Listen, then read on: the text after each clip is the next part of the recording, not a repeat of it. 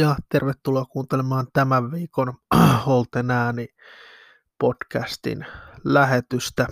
Ja poikkeuksellisesti näinkin alkuviikosta heti maanantaina teen tämän lähetyksen, koska sen verran ärsyyntynyt olo on tuosta eilisestä Villan esityksestä, joka oli ihan suoraan sanottuna ala-arvoinen puhutaan siis siitä Newcastle-ottelusta. Sen jälkeen puhutaan vähän Villan loppukaudesta ja pari sanaa Watford-ottelusta. En ole Watfordiin kiinnittänyt hirveästi huomiota ihan senkin takia, koska Villan pitää voittaa Watford omalla pelillään. Se on aivan sama, mitä Watford esittää tai on esittänyt aikaisemmin. Mutta itse asiaan eli Newcastle otteluun. Ja no aloitetaan nyt siitä, että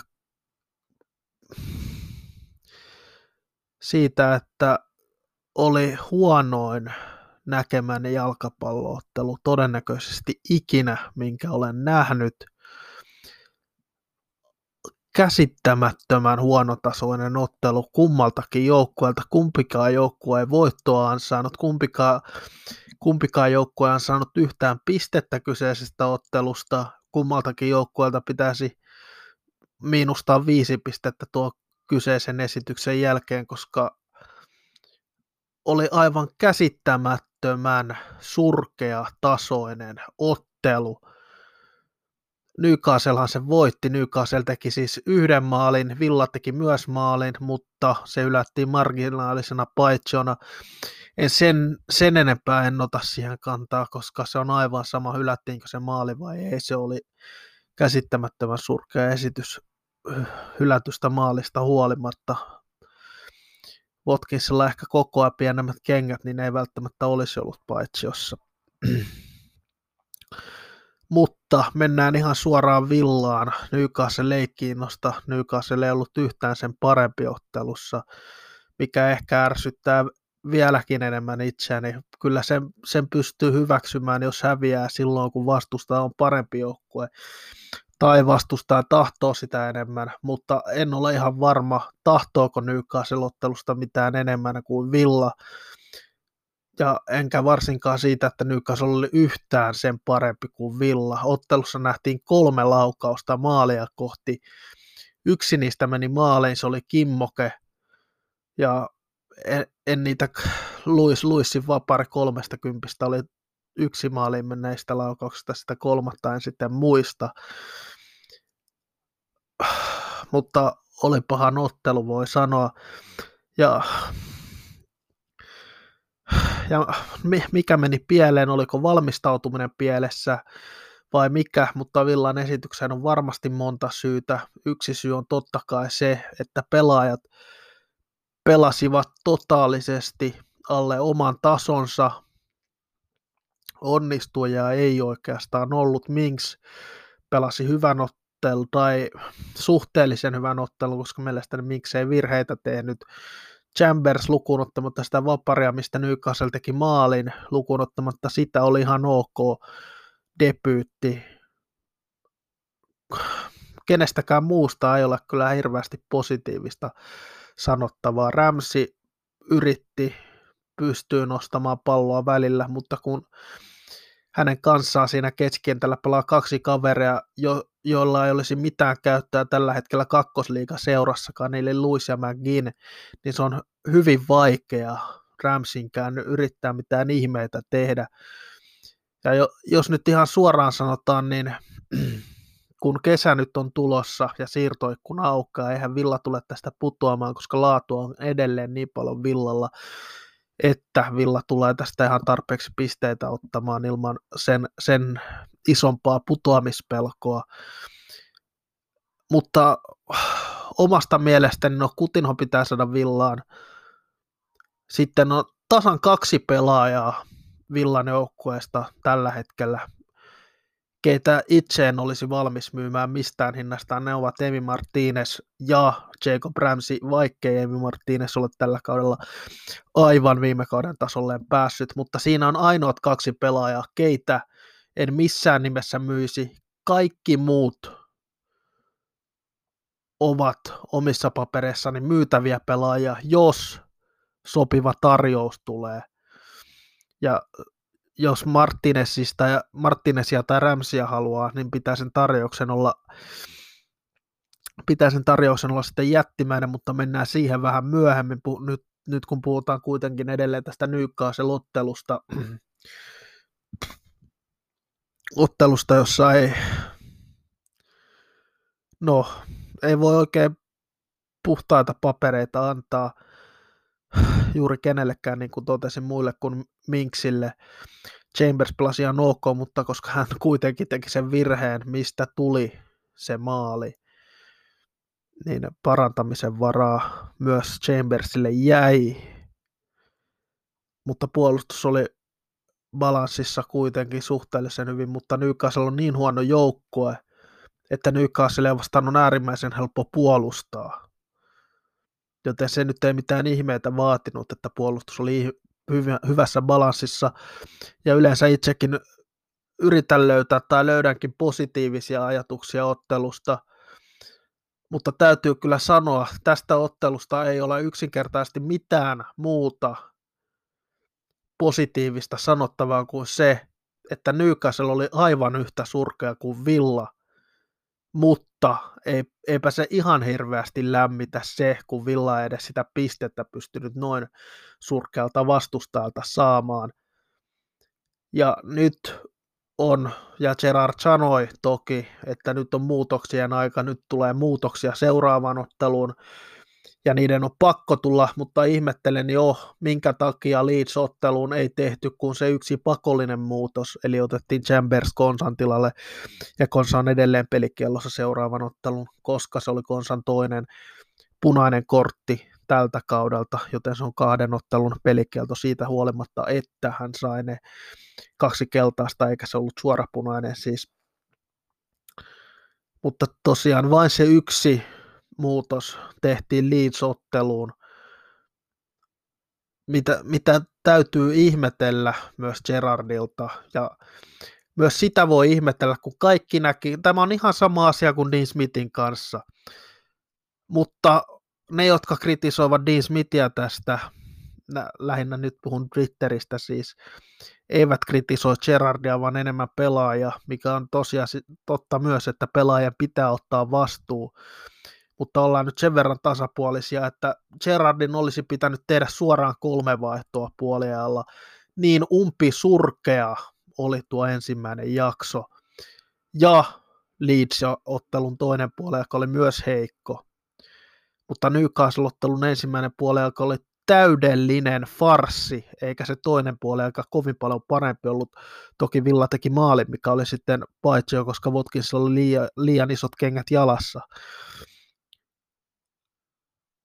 Mutta tosiaan Gerardinkin pitää alkaa myös reagoimaan pelin sisällä paremmin asioihin. Toki Gerardkin on vasta oppimassa, eikä tässä mitään Gerardia aleta potkuja vaatimaan, ei missään nimessä, ainakaan itse en lähde sille linjalle ollenkaan, koska Gerard edelleen oppii työssä. Hän on uusi kuitenkin tässä villassa.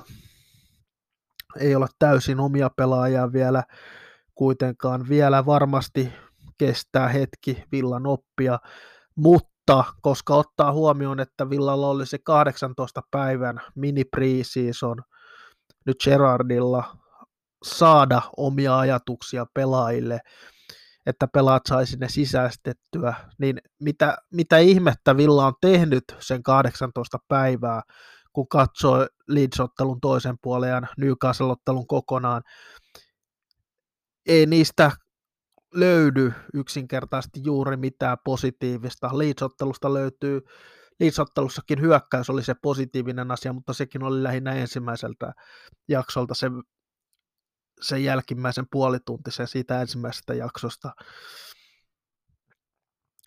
Joten pitää kyseenalaistaa vähän, että mitä ihmettä siellä Villa on treenannut oikein. Ja, ja myös se, että kaikki ei myöskään johdu pelaa, pelaajista tällä hetkellä villassa, vaan jotenkin tuntuu, ettei tuo Gerardin systeemi jotenkin tällä hetkellä siis sovellu näille villan pelaajille.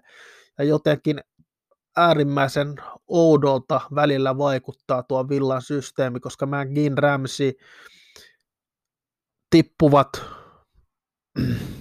tuke,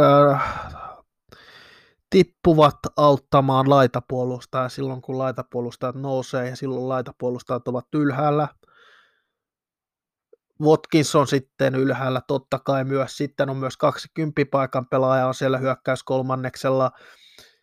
Käytännössä Douglas Lewis jää silloin aivan yksin suurimmaksi osaksi siihen keskikentälle, missä hän käytännössä pelaa yleensä kolmea pelaajaa vastaan siinä. Eikä Douglas Lewis ole mikään pohjapelaaja, se ei ole hänen vahvuutensa. Se on viimeistään tämän kauden aikana nähty. Toki onko hän ainut vaihtoehto tällä hetkellä siihen ehkä. Odotan kuitenkin, että hän ei tule olemaan avauksessa seuraavassa ottelussa, mutta ei tätä kaikkea villan huonoa pelaamista voi Douglas Lewisin harteille siis laittaa.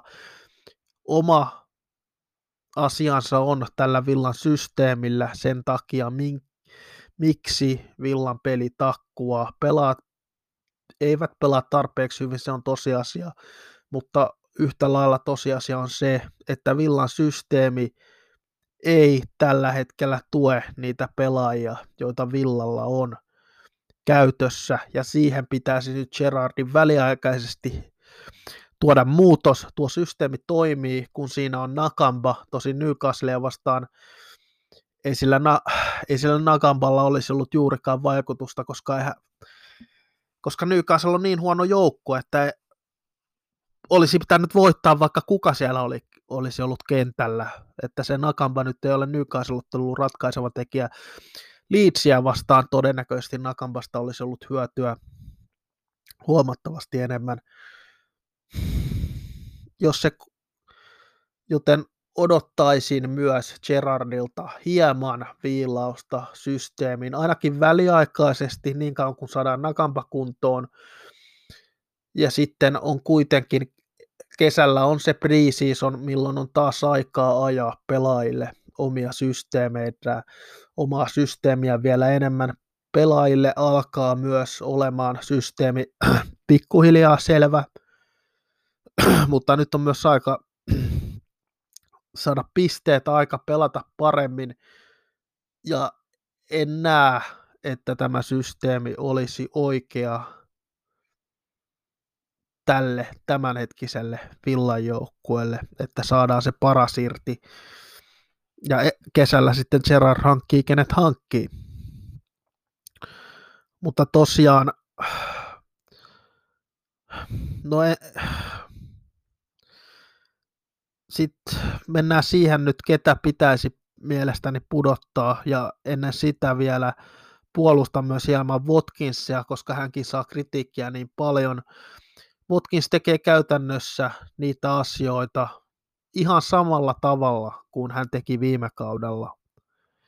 Sen voi tilastoista myös katsoa, hän, mutta jotenkin tuntuu, että Watkinsilla ei ole itseluottamusta tällä hetkellä juurikaan, mikä, mikä on mielestäni iso ongelma Watkinsin pel- pelissä, eikä mikään muu, koska ei Watkinsin tarvitse mitään 20 maalia kaudessa tehdä, koska Villan systeemi ja varsinkin tämä Gerardin systeemi takaa sen, että Villalta löytyy maalintekijöitä ympäri kenttää. Siellä on Kutinho, Buendia, Bailey, Traore, Ramsi ja kumppanit, kaikki pystyvät tekemään maaleja, syöttämään maaleja. Sen hyökkään ei välttämättä tarvi olla se, joka aina joka pelissä pääsee siihen maalintekijätilastoihin. Toki olisi hyvä, jos hän enemmän maaleja tekisi kuin tällä hetkellä, mutta ei se Inkskään ole vielä ollut vastaus tällä kaudella. Ja sanon myös Inksistä sen verran, että näin jälkikäteen on tietysti helppo sanoa ja kyseenalaistaa se, minkä takia Villa ylipäätään hankkii Inksin. Ja entistä enemmän alkaa näyttämään, että Inks hankittiin vain sen takia, kun tiedettiin, että Kriilis on lähdössä, saadaan fanit tyytyväiseksi. Ja totta kai lähes jokainen fani oli innoissaan, kun joukku hankki Danny Inksin maalintekijä valioliikassa. Nimenomaan hyvä maalintekijä valioliikassa, hyvä pelaaja. Ei kyse ole siitä, etteikö Inks olisi hyvä pelaaja, mutta en ole ollenkaan varma, miten Villas kouttasi Danny Inksin, koska kun nyt katsoo sitä, ensimmäinen kysymys on tietenkin se, tarvitsiko Villa Olli Watkinsille korvaajaa? Ja onko se korvaaja Danny, olisiko se korvaaja ollut nimenomaan Danny Inks? Onko, olisiko hän ollut riittävän hyvä korvaaja? Ensinnäkään oli Watkinsille. Mielestäni Villa ei tarvinnut Watkinsille korvaajaa. Danny Inks on huippuhyökkäjä valioliigaan, mutta niin oli myös oli Watkinskin viime kaudella. Ei pidä sitä unohtaa. Ja kuitenkin Villa pelasi pelaa, pelasi viime kaudenkin vain yhdellä hyökkääjällä. Oliko Villa aidosti siinä tilanteessa, että Danny Inks oli hyödyllinen hankinta Villalle viime kesältä? Mielestäni ei, ja mielestäni se on Danny Inksin hankkiminen ei sen takia, että Inks olisi huono pelaaja, vaan sen takia, että Inks ei sovellu Villan systeemiin, ja Villa ei tarvinnut Oli Watkinsille korvaajaa. Ne on, ne on ne syyt, minkä takia näen, että Inks on tämän kauden isoin siirtoikkunassa tehty virhe Villalta. Ja se on täysin Danny Inksistä riippumaton virhe. Koska jos Villalla ei ollut mitään aikomusta siirtyä pelaamaan kahdella hyökkääjällä, niin minkä takia Villa hankki niin laadukkaan hyökkään kuin Danny Inks, kun Villa olisi ehkä voinut ne rahat käyttää paremmin ja jonnekin pelipaikalle, mille Villa aidosti tarvitsi pelaajaa, eli keskikentän pohjalle.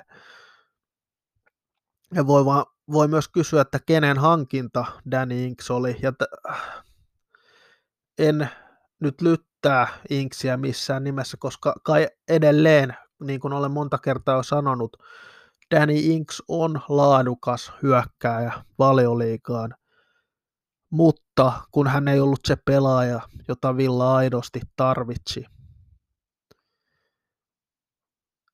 Ja alkukausi meni käytännössä siinä, että Villa yritti saada Inksiä ja Votkinsia pelaamaan yhteen yhdessä ja erinäisistä syistä, jotka ovat kaikkien huomattavissa, se ei toimi.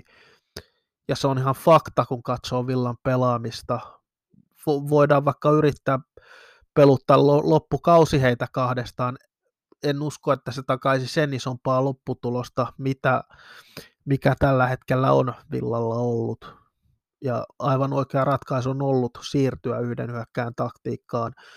Nyt on kuitenkin se tosiasia, että Watkins on niin epävireinen, että Danny Inks ansaitsee vuorostaan nyt mahdollisuuden seuraavassa pelissä näyttää ja näyttää sen, että hän kuuluu villan avaukseen, eikä Watkins samaan aikaan ei mielestäni enää pidä tällä kaudella heitä peluttaa.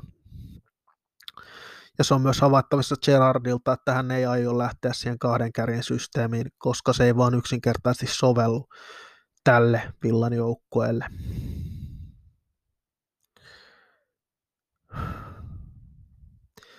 Mutta tosiaan ne pelaajat, jotka itse, itse pudottaisin,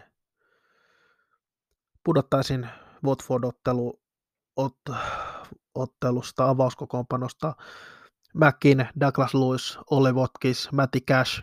Siinä on ne neljä ensimmäistä miestä, jotka tuli saman tien, saman tien mieleen, kun puhutaan, kenet pitäisi pudottaa avauksesta kaikille muille löytyy perustelut, minkä takia heidän pitäisi jäädä avauskokoonpanoon. Katsotaan sitten myöhemmin Watford ennakossa sitten, että keitä, keitä ja minkälaista kokoonpanoa itse laittaisin Watfordia vastaan. Mutta puhutaan sitten, että miten Villan pitäisi tällä kaudella sitten lähteä loppukautta ajattelemaan.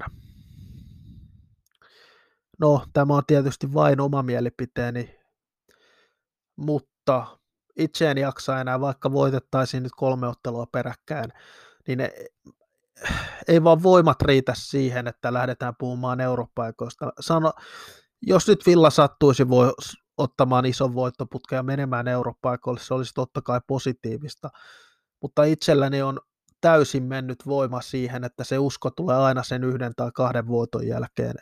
Ei enää. Europaikat ovat menneet, putoamiskamppailussa ei olla, joten mitä seuraavaksi tältä kaudelta? Ensinnäkin toivoisin top 10 sijoitusta, se on aivan realistinen, kun katsoo sarjataulukkoa.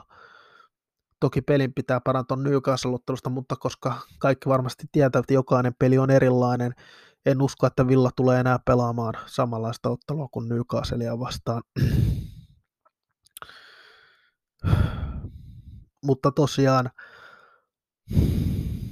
entä sitten pelaajia kun katselee, niin otetaan nyt kaksi nimeä ensin esille, jonka peluttamista pitäisi harkita, että pitäisikö heitä peluttaa ollenkaan, on Chukwe Mekka ja Douglas Lewis, eikä sen takia, etteivätkö he olisi hyviä pelaajia, mutta Chukwe Mekka, 18-vuotias kaveri, jos hänellä ei ole aikomusta kirjoittaa jatkosopimusta kesällä Villan kanssa, hänellä on siis vielä ensikausisopimusta jäljellä, niin mikä järki Villan on tällä kaudella antaa tärkeitä minuutteja hänelle, jos hän ei aio jatkaa Villassa, mutta Gerard varmasti tietää sen paremmin. Douglas Lewis sen takia käytännössä sama asia kuin Chukwe Meekan kanssa. En näe Douglas Lewisilla, Chukwe Meekalla saattaa olla tulevaisuus Villassa. Douglas Lewis, en usko, että Douglas Lewisin tulevaisuus on Villassa. Enkä, hän, enkä usko, että hän on täysin sitoutunut tällä hetkellä Villaan, joten harkitsisin Douglas Lewisin peluttamista jo sen takia, koska ja jos tulee hyvä tarjous, niin mielestäni Villan pitäisi se sitten kesällä ottaa, koska mikään ei viittaa siihen, että Douglas Lewis jatkosopimuksen Villan kanssa kirjoittaisi.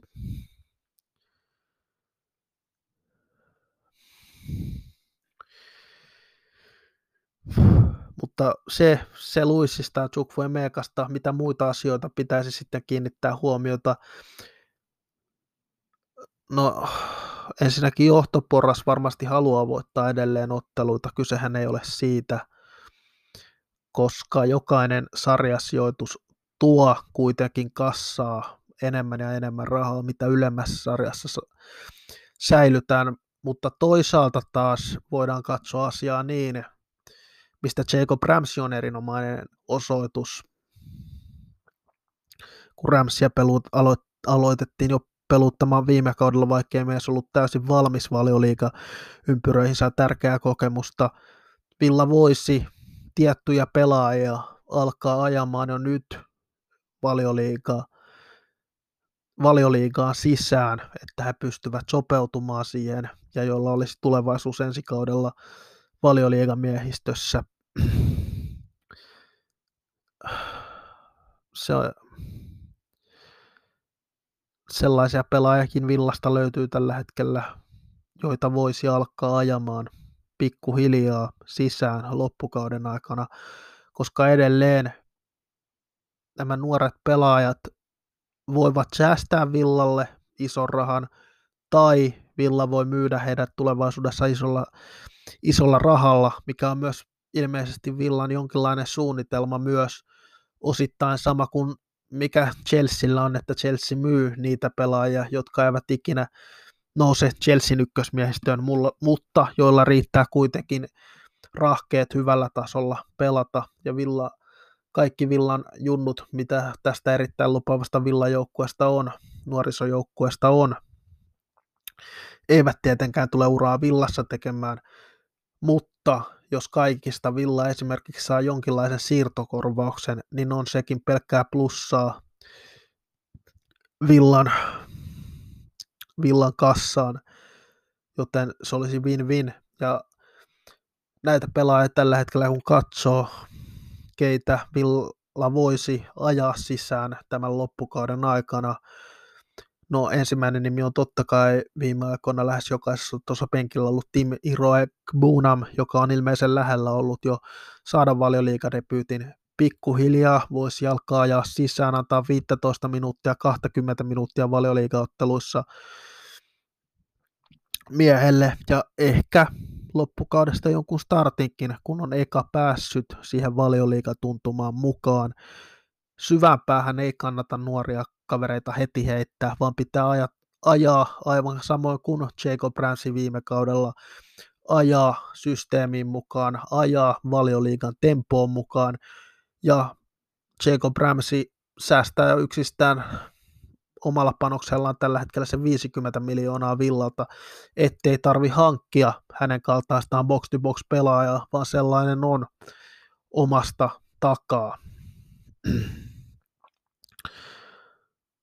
joten itse ajaisin nyt Iro Ekbunamia sisään ja oikeastaan mu- muut sellaiset pelaajat onkin lähinnä lainassa, ketä harkitsisin, että ajetaan sisään. Mielellään näkisin myös Viljami Sinisalon debyytin tällä kaudella, mutta koska maalissa on Emmi Martínez, niin se on, se on hieman vaikeampi vaikeampi nähdä se skenaario, missä Sinisalo valioliikadebyyttinsä saisi. Ja koska kukaan ei varmasti Emillekään mitään loukkaantumisia toivo. Toki jossain kauden toisessa, toiseksi viimeisessä pelissä esimerkiksi miksei, jos ei ole mitään panosta kummallakaan joukkueella, niin antaa sen paljon liikadebyytin ynnä muuta, ynnä muuta. Mutta tosiaan ehkä Iro Agbunam on sen pelaaja, jota Gerardin pitäisi nyt ajaa sisään, katsoa, katsoa mihin se riittää tällä hetkellä, missä vaiheessa kehitystä hän on tällä hetkellä, riittäisikö taso ensi kaudella valioliigassa, ei ehkä avauksen pelaajaksi, mutta sellaiseksi backup-pelaajaksi siihen keskentä pohjalle, jos ei itsestään voisi myös säästää rahaa, ainakin tulevaisuudessa mutta tosiaan ajaa Irak Bunami sisään, ottaa tarpeeksi pisteet, että saa päästäisiin se siihen top 10, ajaa se Gerardin oma pelitapa syvälle pelaajien, että pelaajat ymmärtäisivät sen entistä paremmin. Siinä on ne ehkä, mitä toivoisin loppukaudelta, mitä pelattavaahan ei enää todennäköisesti ole Toki se on aina mahdollista, jos Villalle tulee karmea tappioputki, mutta en, en nyt kuitenkaan usko siihen. Mennään sitten siihen Watford-otteluun, eli Watfordista ei nyt ole hirveästi kerrottavaa. Roy Hodgson eivät ole vielä voittaneet Hodarin alaisuudessa, muistaakseni ainakaan. Onko he kaksi valioliikaa peliä pelannut, molemmat hävinnyt varmasti saa puolustuksen kuntoon. Hyökkäys ei ilmeisesti, ei ilmeisesti ainakaan tällä hetkellä toimi Watfordilla. Totta kai mahdollisuudet on, että Hodari saa sen käännettyä, koska Hodari on mestari siinä, mutta en oikein usko, että Watfordilla riittää valioliikassa tällä kaudella. Ja uskon, että Hodari kärsii sen ensimmäisen sarjasta putoamisen tällä kaudella ja ei sillä, että Watford ansaitsisi edes jatkaa valioliikassa to, tuolla seurajohtamisella. Mutta entä sitten Villa? Gerard lupasi isoja muutoksia, oli todella, todella pettyneen näköinen haastattelussa ottelun jälkeen ja oli todella, todella pettyneen näköinen myös lisäajalla Villa Newcastle-ottelussa, Newcastle Villa-ottelussa kun häntä kuvattiin, oli lähes vajonnut sinne penkille, niin, niin pettynyt mies oli, ja eipä siinä valmentaa enää mitään, mitään ihmeitä voinut tehdä. siinä lisäajalla, kun kaikki vaihdot on tehty. Olisi hän voinut mennä sinne karjumaan, mutta olisiko siitä ollut mitään hyötyä? En usko.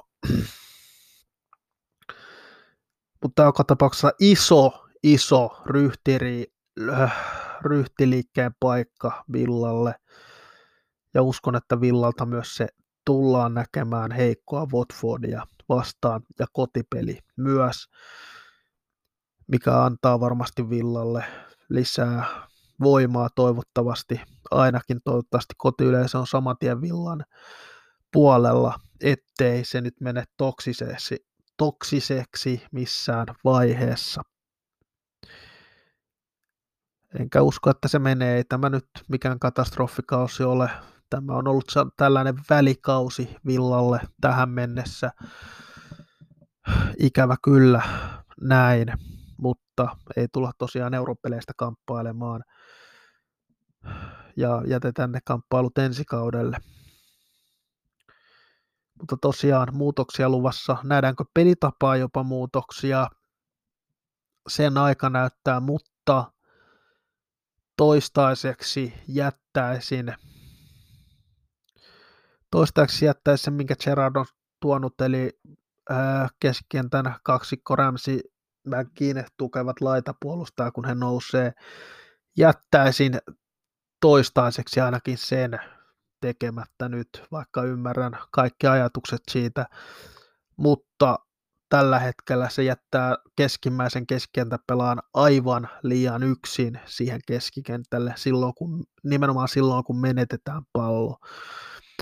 Joten pitää harkita, onko se se oikea tapa lähteä nyt pelaamaan loppukaudella vai pitäisikö sitä ajaa, pitäisikö sitä ajaa enemmän sisään sitten preseasonilla kesän aikana ja uusi, kun kuitenkin joitain uusia pelaajakin varmasti tulee sisään ja joku saattaa myös lähteä, joku saattaa lähteä myös isolla rahalla. Mutta lähdetään pelipaikkakohtaisesti katsomaan Villan tilannetta. No maalissa on varmasti Emi Martínez. Alakerta, no Tyron Minks on varma pelaaja avauksessa vasempana topparina, Luka Dinie varma mies vasemmalla puolella. Ja sitten on se oikea puoli puolustuksesta kokonaan. Mitä itse tekisin? No, pistäisin Hausen toppariksi ja Chambersin oikeaksi pakiksi. Ja pakkohan se nyt on sanoa ihan suoraan myös Matti Cashin tilanne. Niin hyvä puolustaja kuin hän onkin, ja niin hyvin kuin hän välillä nousee tilanteisiin, yksinkertaisesti edelleen hänen keskityksensä ja viimeinen pallo on aivan luokattoman huono ja välillä tuntuu, ettei miehellä ole peliälyä ollenkaan, kun hän siellä kentällä menee ja että hän tekee järjestään vääriä ratkaisuja hyökkäys kolmanneksella ja sen takia Villa niin monesti luopuu pallonhallinnasta, joko huonon keskityksen, huonon laukauksen, huonon syötön tai muuten vaan väärän ratkaisun takia, minkä Mätikäs tekee. Ja Newcastleakin vastaan niin monta kertaa lupaava hyökkäys meni mönkään ihan Cashin henkilökohtaisuuksien takia, joten kilpailun vuoksi Cash sivuun, Chambers sinne, katsotaan mihin riittää, Sliang on myös vaihtoehto, mutta ehkä en näe Ashley Youngia kuitenkaan, kuitenkaan laitapuolustajana tähän villan joukkueeseen. Mutta paljon on spekuloitu, että Ashley Young saisi mahdollisuutensa näyttää. Ja ainakin hänen keskityksensä ovat huomattavasti laadukkaampia kuin Matti Cashin. Sitten keskikentälle pohjalla Luis pois viime ottelusta ja Morgan Sanson siihen pohjalle, joka on pelannut pohjalla Marseillessa jonkun verran. Ja ilmeisesti ihan hyvin pelannut siellä, ansaitsisi ehkä näytön paikan keskentän siihen Sansonin yläpuolelle, eli kasipaikoille, McGinn pois, kaksi aivan surkeaa ottelua takana hänellä, ansaitsee vaihtokomennuksen ja tilalle Chukwe Meekka ja Ramsi saa jatkaa omalla paikallaan. Ja hyökkäyskolmikko Kutinho, Puendia, tuttu rooli ja kärkeen Danny Inks. Bailey olisi totta kai vaihtoehto, mutta mielestäni Puendia on kuitenkin ollut tämän vuoden puolella niin hyvä, ettei ansaitse pudota avauksesta ainakaan tällä hetkellä, mutta pitää muistaa, Bailey tuo hyvän vaihtoehdon. Jos se on ratkaisu, niin itselläni ainakaan mitään sitä vastaan olisi, että Bailey on avauksessa, mutta itse luottaisin vielä kuitenkin Puendiaan tässä vaiheessa. Ja pikkuhiljaa tuntuu Puendia löytävän myös paremmin Kutinhoa siinä ja heidän yhteistyö tulee varmasti olemaan hedelmällistä loppukaudella, kuten toivon mukaan myös Bailey, joka tuo toivottavasti lisää suoraviivaisuutta ja Villan pelaamiseen ainakin tuo nopeutta, mitä Villalla ei hirveästi ole.